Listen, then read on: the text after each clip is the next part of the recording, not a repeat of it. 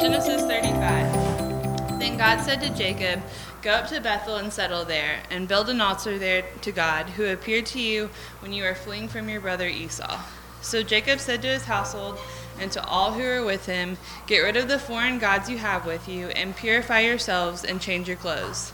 Then come, let us go up to Bethel, where I will build an altar to God, who answered me in the day of my distress, and who has been with me wherever I have gone. So they gave Jacob all the foreign gods they had and the rings in their ears, and Jacob buried them under the oak at Shechem. Then they set out, and the terror of God fell on the, fell on the towns all around them, so that no one pursued them. Jacob and all the people with them came to Luz, that is Bethel, in the land of Canaan. There he built an altar, and he called the place El Bethel because it was there that God revealed himself to him whenever he was fleeing from his brother. Now Deborah, Rebekah's nurse, died and was buried under the oak outside of Bethel, so it was named Allon Bachuth. After Jacob returned from Paddan Aram, God appeared to him again and blessed him. God said to him, Your name is Jacob, but you will no longer be called Jacob. Your name will be Israel. So he named him Israel, and God said to him, I am God Almighty, be fruitful and increase in number.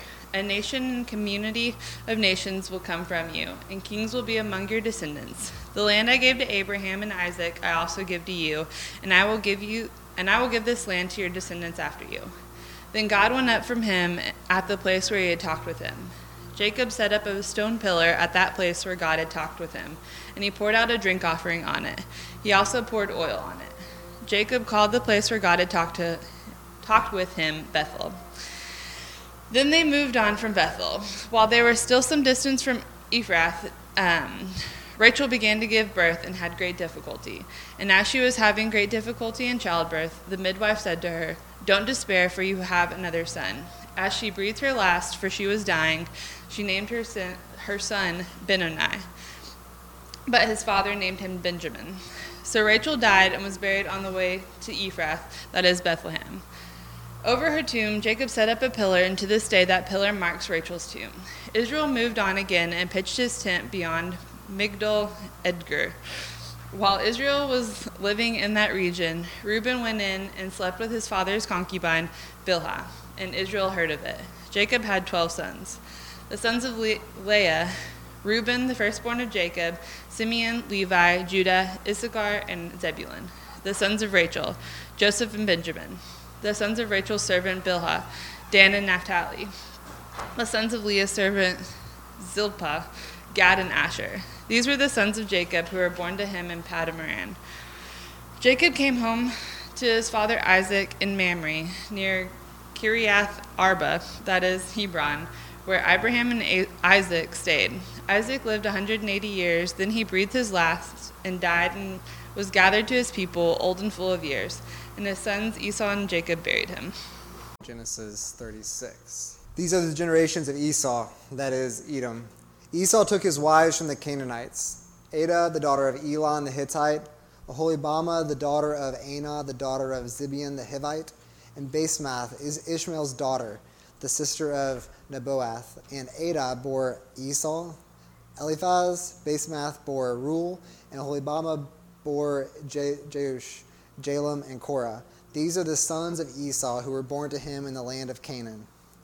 Then Esau took his wives, his daughter, his sons, his daughters, and all the members of his household, his livestock, all his beasts, and all his property that he had acquired in the land of Canaan. He went into a land away from his brother Jacob, for their possessions were too great for them to dwell together. The land of their sojourning could not support them because of their livestock. So Esau settled in the hill country of Seir. Esau is Edom. These are the generations of Esau, the father of the Edomites, in the hill country of Seir. These are the names of Esau's sons Eliphaz, the son of Adah, the wife of Esau, Reuel, the son of Basemath, the wife of Esau. The sons of Eliphaz were Teman, Omar, Zepho, Gatam, and Kenaz. Timnah was a concubine of Eliphaz, Esau's son. She bore Amalek to Eliphaz. These are the sons of Adah, Esau's wife. These are the sons of Reuel. Nahath, Zerah, Shema, and Mizah. These are the sons of Basemath, Esau's wife. These are the wives of Aholibamah, the daughter of Anah, the daughter of Zibeon, Esau's wife. She bore to Esau Jerush, Jalam, and Korah. These are the chiefs of the sons of Esau. The sons of Eliphaz, the firstborn of Esau, the chiefs Teman, Omar, Zepho, Kenaz, Korah, Gatam, and Amalek. These are the chiefs of Eliphaz in the land of Edom. These are the sons of Adah. These are the sons of Reuel, Esau's sons, the chiefs Nahath, Zerah, Shammah, and Mizah. These are the chiefs of Reuel in the land of Edom. These are the sons of Basemath, Esau's wife. These are the sons of, of Aholibamah, Esau's wife, the chiefs Jeush, Jalam, and Korah. These are the chiefs born of Aholibamah, the daughter of Anah, Esau's wife. These are the sons of Esau, that is Edom, and these are their chiefs. These are the sons of Seir the, Hor- the Horite, the inhabitants of the land Lotan, Shobal, Zibeon, Anah, Dishon, Ezer, Dishan. These are the chiefs of the Horitites, the sons of Seir in the land of Edom. The sons of Lotan were Hori and Himam, and Lotan's sister was Timnah. These are the sons of Shobal, Alvin, Menahath, Abel, Shepho, and Onam. These are the sons of Zibeon, Ai and Anah. He is the Anah who found the hot springs in the wilderness as he pastured the, the donkeys of Zibeon his father. These are the children of Anah, and Dishon and Holibamah, the daughter of Anah. These are the sons of Dishon, Hemdan, Eshban, Ithran, and Cheran. These are the sons of Ezer, Bilhan, Zavan, and Achan. These are the sons of Dishan, Uz, and Aaron. These are the chiefs of the, Hor- of the Horites, the chiefs Lotan, Shobal, Zibeon, Anah, Dishon, Ezer, and Dishan. These are the chiefs of the Horites, chief by chief in the land of Seir. These are the kings who reigned in the land of Edom before any king reigned over the Israelites. Bela the son of Beor reigned in Edom, the name of his city being Dinhabah. Bela died, and Jobab the son, Jabab, the son of Zerah of Bozrah, reigned in his place. Jabab died, and Husham of the land of the Timnites reigned in his place. Husham died, and Hadad the son of Bedad, who defeated Midian in the country of Moab, reigned in his place. The name of his his city being Avith. Hadad died, and Samlah of Masrekah reigned in his place. Samlah died, and Shaul of Raboth of the Euphrates reigned in his place. Shaul died, and Baal-Hanan, the son of Akbor, reigned in his place. Baal-Hanan, the son of Akbor, Achbor died, and Hadar reigned in his place, the name of his city being Paul. His wife's name was Mehetabel, the daughter of Medred daughter of Meshahab. These are the names of the chiefs of Esau, according to their clans and their dwelling places by their names. The chiefs Timnah, Alva, Jetheth, Holibamah, Elah, Penon, Kenaz, Taman, Mizbar, Mibzar, Magdiel, and Iram. These are the chiefs of Edom, that is Esau, the father of Edom, according to their dwelling places in the land of their possession.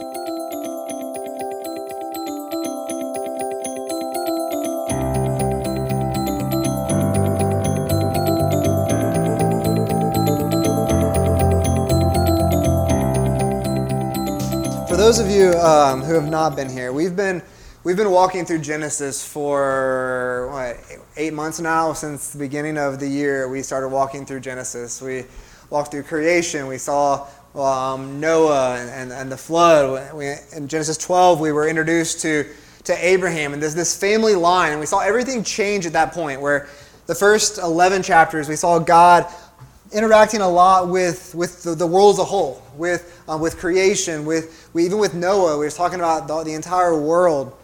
But then in Genesis 12, things zoomed in on, on this one family line.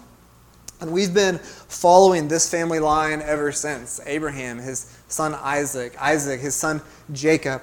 And we've been looking at Jacob's story specifically for about two months now.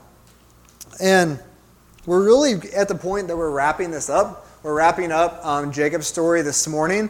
He'll be mentioned by name a couple more times um, over the next coming, um, the upcoming weeks, maybe months. Um, but he's really not the focus of the story after this morning.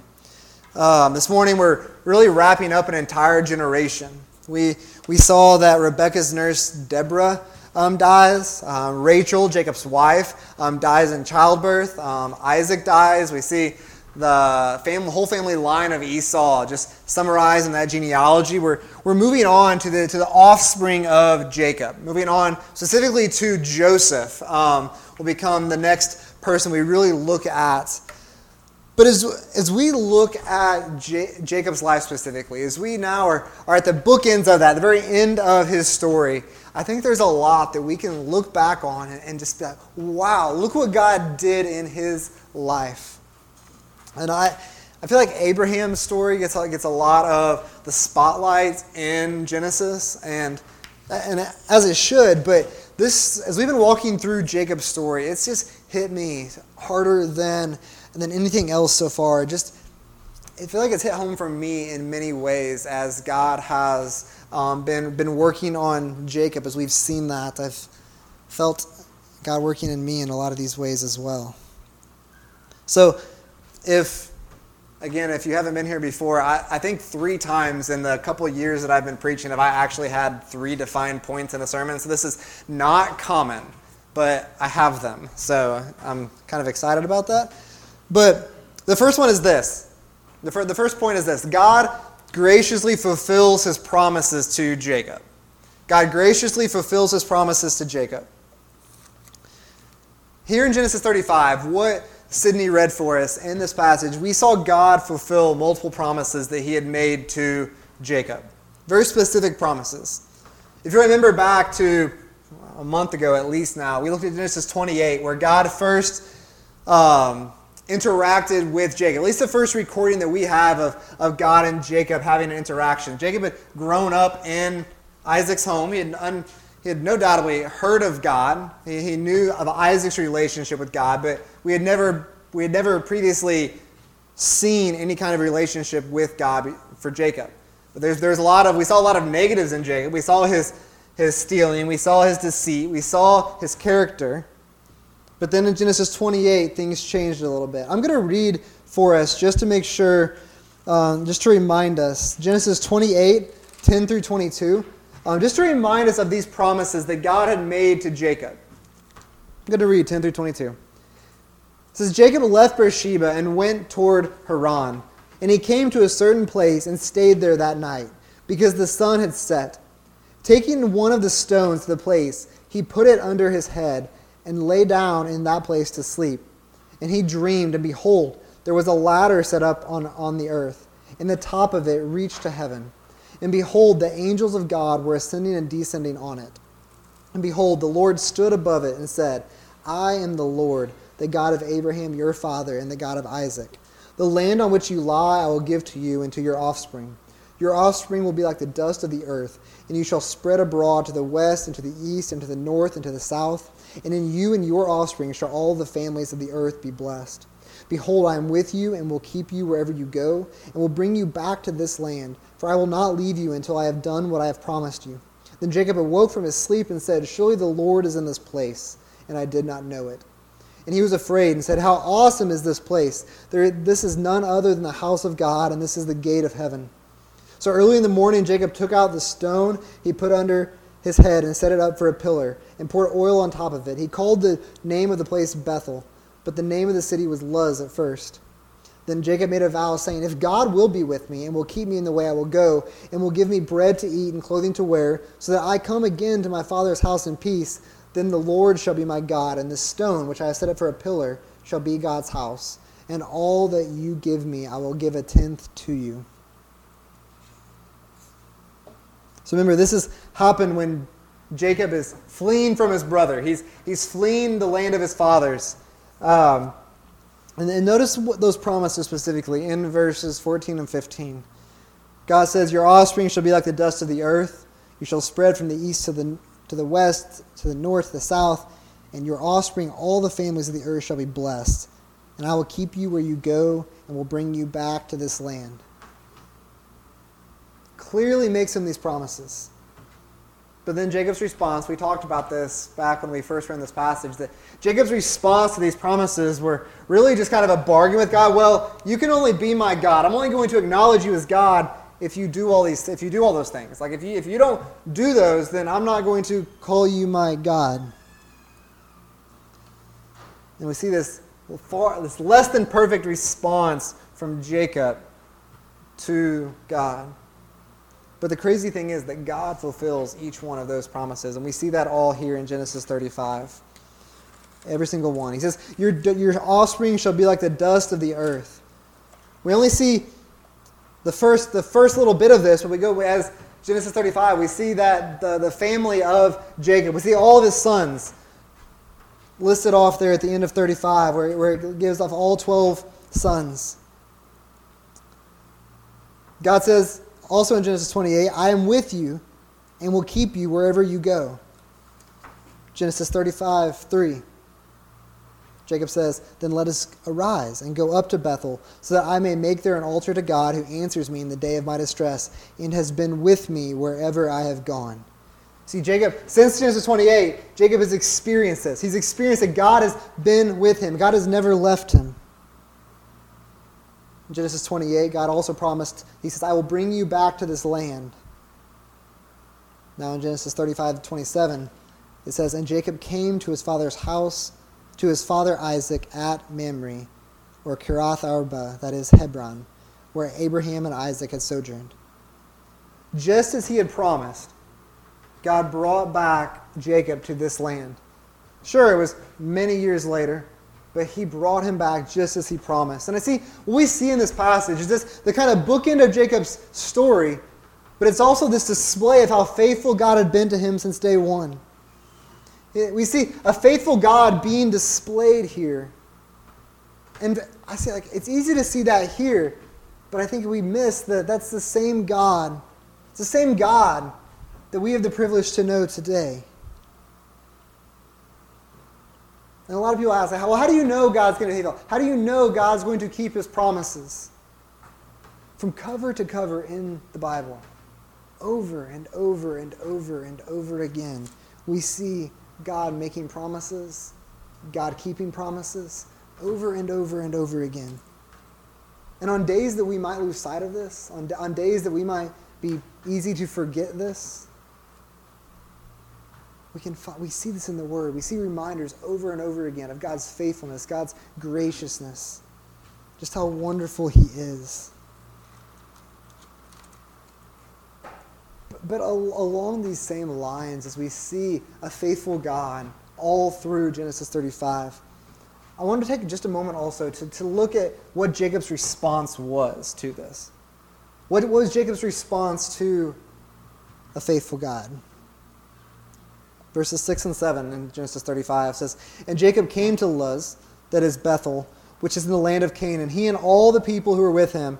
And there he built an altar and called the place El Bethel, because there God had revealed himself to him when he fled his brother.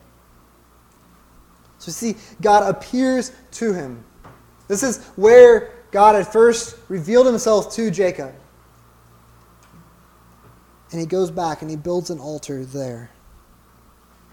He stops. He, he takes time to acknowledge this place that has been so important in his life. He goes to this place and takes time to remember how faithful God had been. He was remembering, he was celebrating, he was, he was worshiping in this place because of how faithful God had been. You see, until, until recently, we, there's not been a whole lot worth emulating in the life of Jacob. The last couple weeks, um, we, we've seen the, the story kind of shift a little bit where God has really begun to work in Jacob. But there hasn't been a whole lot worth emulating. But, church, Jacob, his, his taking time to stop, remember the faithfulness of his God, and take time in that moment to remember, to celebrate, to worship that is worth emulating. That is worth following after. I think that we're really good at remembering the things that are important to us. I think for those of you who are, are, are married, there's probably pictures of, of your wedding displayed in your house somewhere. For those of you who are sports fans, you probably have trophies from Little League or trophies from something, even the participation trophies somewhere in your house. I still have them somewhere. I've been all over ETSU's campus in various meetings, um, and almost every per- office I go into, the, the, diploma or diplomas are hanging all over the walls because um, it's something we're proud of. It's something that we want people to know. It's something we want to be identified with. And I, I, my, my, my purpose is not to knock any of those things, but the, the things that are important to us, we want to remember. We take time to remember. We intentionally set things up so we remember how important they are. And I'm not suggesting that we go build altars to remember God's faithfulness. But at the same time, what might it be like? What might it look like for us to intentionally take time, set aside time to remember God's faithfulness to us? Do, do you take time to do this? To take time to celebrate, or is that, or is that just a Sunday thing? Are we so busy that it becomes just a Sunday thing? Because I, I know my own life, how, how busy, how crazy, how hectic it is. Constantly moving on to the next thing, constantly running from this to that, to work, to back home, to this appointment, to that appointment. Our lives, our lives are full of schedule, schedules are full. And I feel like too often, in that little time we do have, we spend asking God to do this, to do that. I know that's often what I find my, in my own life. But I believe that if we would really take time, not just to ask God to do this and that, which, which we should do, but if we would take time to also just see His faithfulness, to remind ourselves of His faithfulness I think that we would be not only led to worship more, but that we would be given even more confidence as we pray because we would be consistently remembering what He has done. And so, for each one of you, I, I, don't, I don't know everyone's story. I don't know everyone's life. I don't, I don't know all the details. Some of you I know more than others. But as we look back, what are those things we can say, Yes, I can remember, I want to remember how faithful God was at that time. Well, what are those moments for you? Because even if you struggle to see anything else, even if there's nothing else that you can think of, maybe it's just like, I don't see anything that I can be thankful for. Just the fact that we are alive today sitting here safe in this building, being able to open up the, the words of a holy God. Like, there are things that we can be thankful for. And for those of us who profess Jesus for salvation, as we trust in Him alone to save, like we have so many reasons to celebrate, so many reasons to be thankful, to be a part of the family of God. And as, as we think of what we can celebrate, a way to look back and remember what God has done. Like communion is a perfect picture of this, something that we do to look back and say, look what Jesus has done. Look how he was broken. Look how his blood was poured out. Like it's a this representation as we look back and say, this is what Jesus has done. It's a reminder of how we can look back upon the faithfulness of God.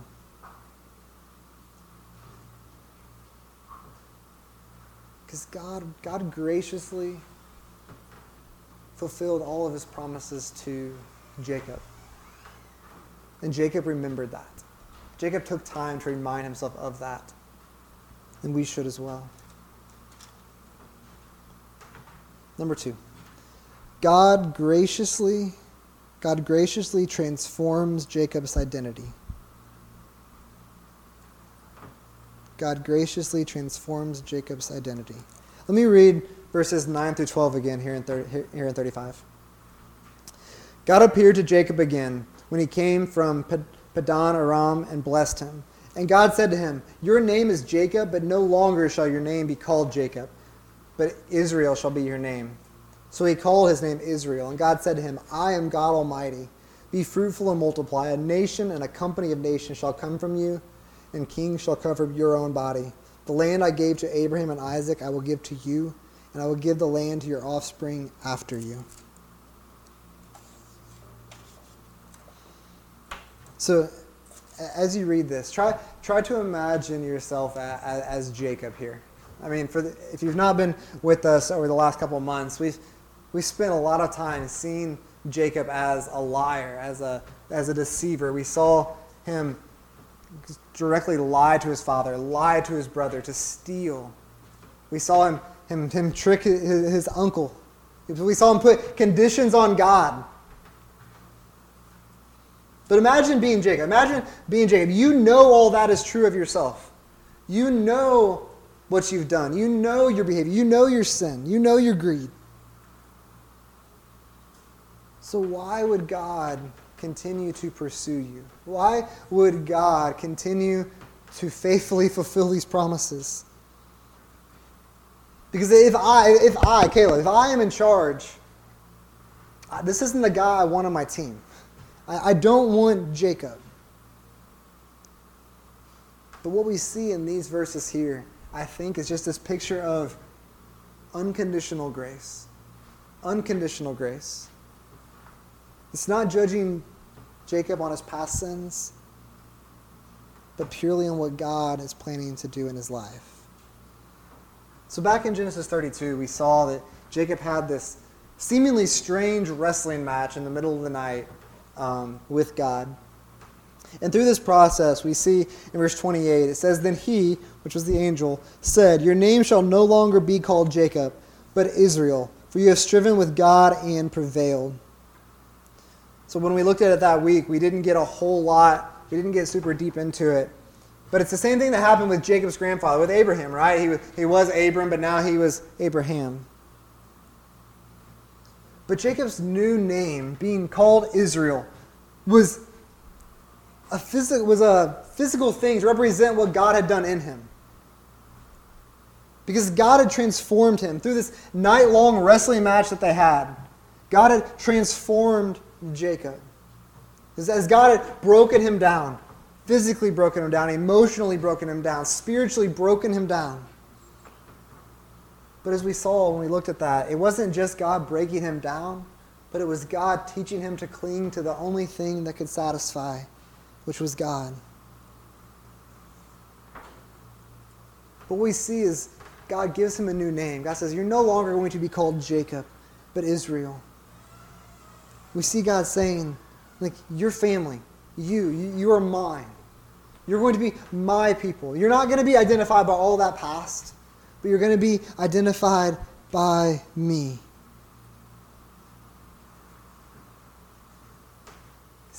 There is nothing, there is nothing that Jacob could have done to cause this, to, to earn this. Because this was God stepping in and saying, I'm not done with you. I'm not done with you. Your past sin, the past sin in your life, is not what is going to define you your past failures. It wasn't, that's not going to define you. Your past experiences, the trauma in your life, whatever you've experienced, that is not going to define you. God says, I'm going to do that. Your name is no longer Jacob, it is going to be Israel. Because God radically, radically transforms Jacob, transforms him, and shows his commitment to Jacob. And I, I, I mentioned this earlier, but the God of Genesis 35 is the same God today. The same God that, that we worship. The same God that transforms sinners. The same God that pursues sinners. That even as we try to run away, God does not stop pursuing. Because in his unconditional love, unconditional grace, God relentlessly pursues. God sends his own son so that we can be forgiven. So our sins are not held against us. But that's something that we, you, me, did not deserve. But as God gives his son, as God gives Jesus, he's saying, I'm not done with you. Look at Jesus. Your bad choices, your sin, how broken you are, how sinful you are. That is not what is defining you. But trust in my Son. Trust in Jesus that He alone can forgive, and you will be saved. Church, just as Jacob was transformed, just as Jacob was given a new identity, this is the same that is true for followers of Jesus. This is the same thing. No longer sinners, but right, called righteous. No longer lost, but found. No longer broken, but redeemed. I love that we did Ephesians 2 because no longer dead, but alive. Because none of us have the ability to, to earn any of those declarations, any of those truths. We don't earn that. We can't get that apart from Jesus. Righteous, found, redeemed, alive. Those are identities that we have because of Jesus. I think unconditional grace is something that we really struggle uh, I struggle to fully understand. We, it's easy to say, yes, I, I believe that. Yes, I understand that. But unconditional grace, unconditional. Say, try to imagine your best day and your worst day. Just to be very general. Imagine your best day is the day that you wake up in the morning, you wake up, you spend time with the Lord. You spend time, you open up your Bible, you spend your quiet time, whatever you want to call it. You, you, you go to work with a, with a servant's heart. You, wanna, you look for opportunities to share the gospel with your coworkers or with your fellow students. You come home from work, come home from school. You go to church that night. You come home, you finish the day reading another, maybe you read a John Piper book or something, I don't know. But then imagine the opposite. Imagine a, a really bad day. Imagine a day that you wake up late, you sleep through your alarm, you cuss out every person on the road on the way to work uh, because you're just angry no one can drive. You're just frustrated all day at work. You're just mad all day. You come home from work and you're like, I'm done with today. I'm going to Netflix. I'm going to, I'm going to go and just play video games. You just check out. Maybe it's then that all sorts of other sins, all sorts of other temptations come, come just flooding your way. And you, and you go to sleep knowing you failed once again. It is so easy, so easy to think that God loves us more on that first day. It is so easy to think that God somehow loves us more because we obeyed. That God somehow loves us more because that we did this, this, and this. Listen, loving sinners is something that God chooses to do. Loving us, even when we are sinners, is something God chooses to do. Because if He did not choose to pursue sinners and love with unconditional love, if He did not choose to do that, there's nothing that we could do to earn that love. Because if God loved us more on day one, on that good day, then it's no longer grace. It's something we did, it's something we earned. It's like there's nothing, nothing that we can do to make God love us more. There's nothing that we can do to make God love us less.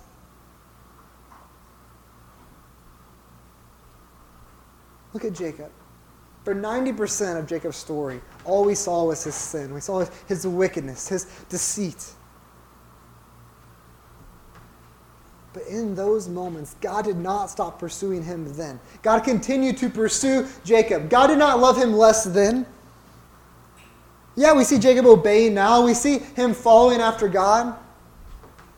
But the whole time was a faithful God showing unconditional grace, continuing to pursue Jacob. What this means is that even when we sin, even when we backslide, even we fall back into sin, even when, when our sin is so apparent, God's love does not end.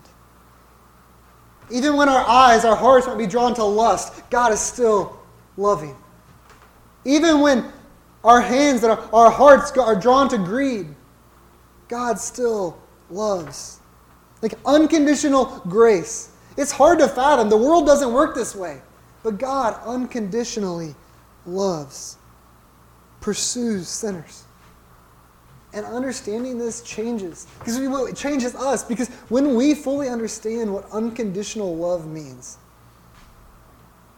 when we fall into sin, when we fail, we don't have to run, we don't have to hide, we don't have to retreat.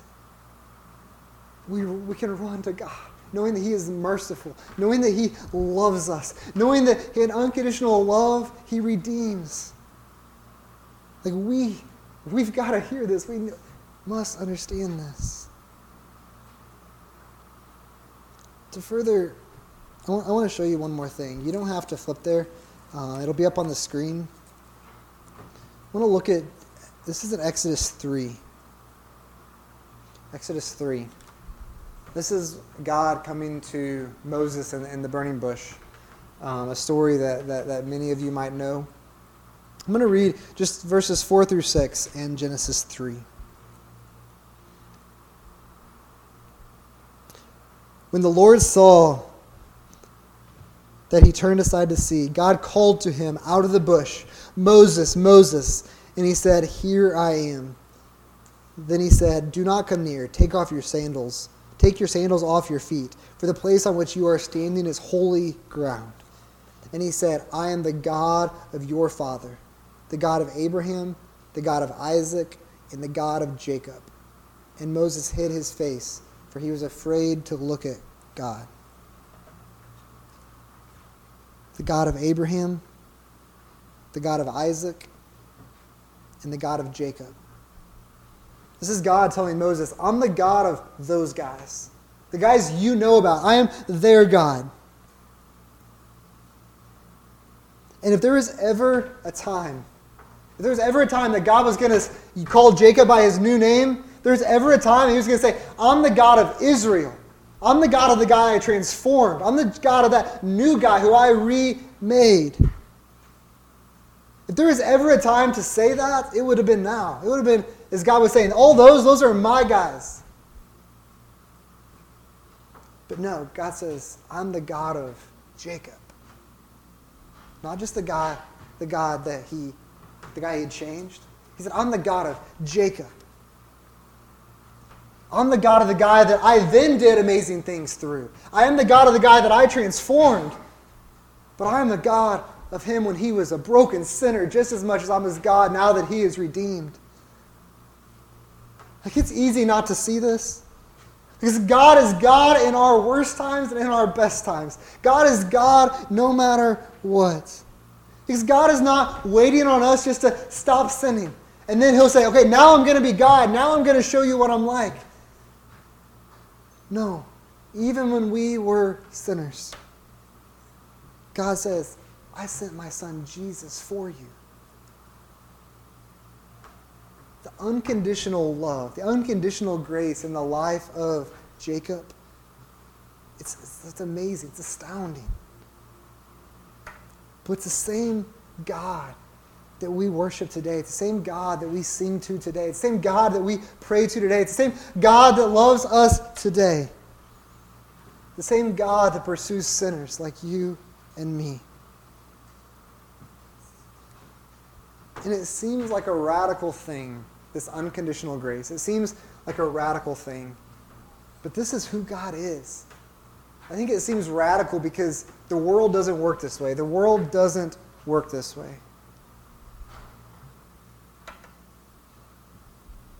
Because if you would have said back when we first started Jacob's story, we would have said, man, this is who God's going to say, that's my guy. I am his God. And we're like, wait, God, are you sure? Like, look at his life. But now we see unconditional grace all over it. But also, what we see is that while God graciously transforms him, God is also graciously calling Jacob to something that is so much bigger, so much greater than Jacob. Look back at 35 11 through 12.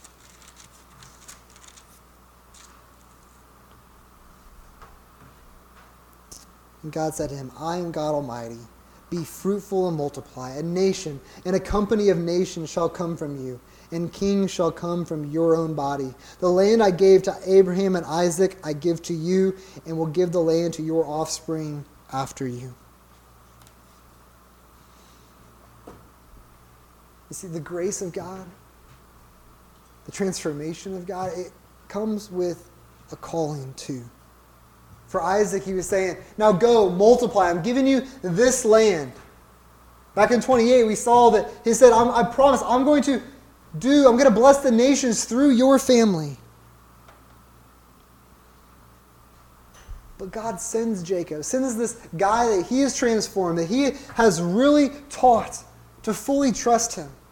God then sends him out with the same promises that he gave to Isaac and to Abraham. To bless the nations. And we've seen from the get go this was God's plan, that his glory would go to the nations, that his, he would be glorified from the nations. Back in Genesis 12, when God first came to Abraham, we saw this. He said, Through you, all the families of the earth, all the nations of the earth, all the peoples will be blessed. And we know that God accomplishes this. Revelation 7 9 a great multitude that no one could number, from every nation, from all tribes and peoples and languages, standing before the throne and before the Lamb. God is going to be glorified. God is going to be praised by all the nations, all the peoples. And that plan began long before Jacob. But we see that everything that God is doing, even in Jacob, is all according to this plan, is all for something so much bigger than Jacob. And here's the thing as God saves us, as God shows grace to us, as God transforms us, He also calls us. That's number three you're taking notes. But God graciously calls us. I'm not talking like, oh, I'm called to serve in this way or in that way in the church. That's, that's not what I'm talking about. But we are shown grace. We are saved. We are transformed to be called to something that is so much bigger than just us. We're saved for God's glory among the nations.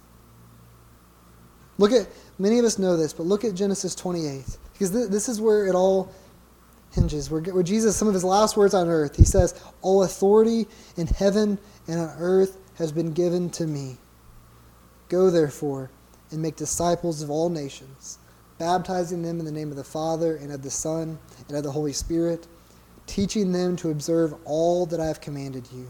And behold, I am with you always to the very end of the age.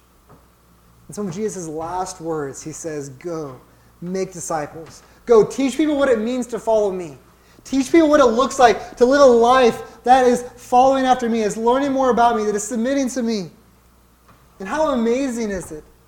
How awesome is it that God includes you and I in this plan? Paul gets this. I know I'm jumping around, but Romans 1 4 through 6 is, is Paul is introducing this letter to the Romans.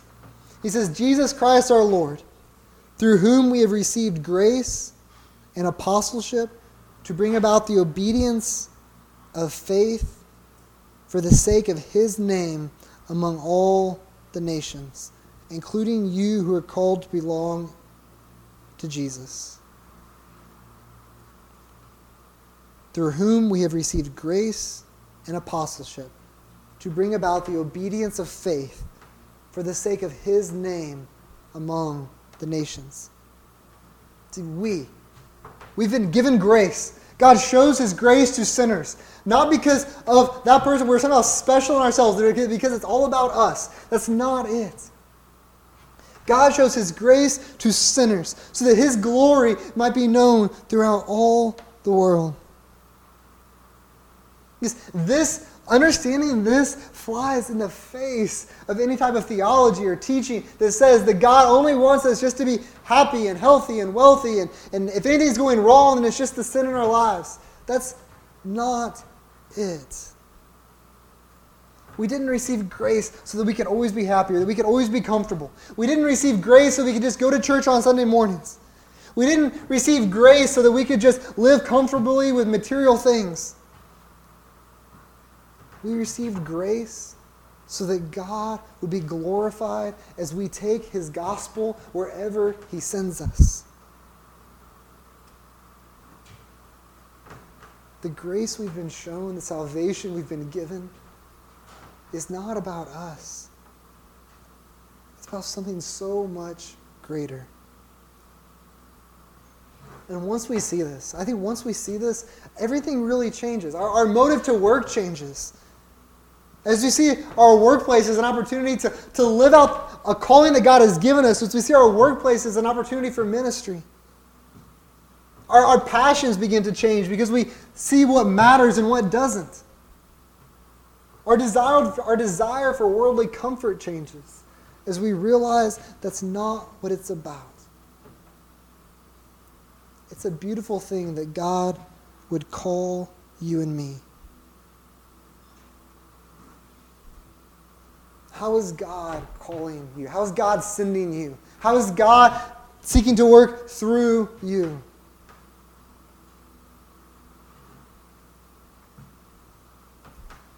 It's a question to ask this week. We've been following the life of Jacob for two months now. As I said earlier, we're, we're really we're kind of wrapping this up. We're, we're, we're moving on to Jacob's children. But what we, as we see, as we look at the end of this story,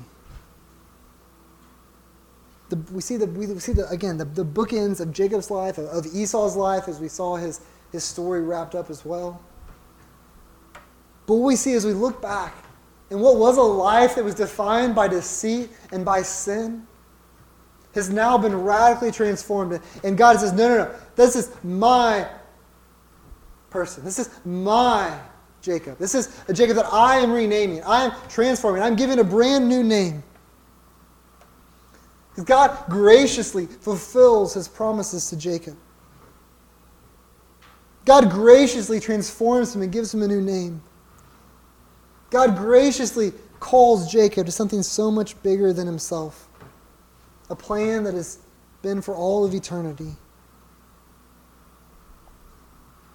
And as I look at Jacob's life, just to see the, just the magnitude of grace, that no one is outside of the reach of God's grace. There's no one outside of the grasp of God's grace. No one who's outside of these walls, no one who's inside of these walls, no one who's here today. If you hear nothing else, if you hear nothing else this morning, hear that, that God's grace is enough. It's enough to forgive the worst of sinners. It's enough to overcome the worst of addictions. It's enough to crack the hardest of hearts. It's enough to welcome in the weariest one of us. Hear the magnitude of God's grace. Unconditional grace that we don't earn.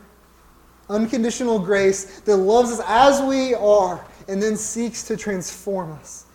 Make us more like Jesus day in and day out. So as I pray, as I pray, I ask you would join me in prayer and just pray that God would at a brand new level show you what his grace is. Even for the first time, that God would show you the magnitude of his love for sinners, the magnitude of his grace, and the lengths that he has gone to to make us a part of his family. Let's pray.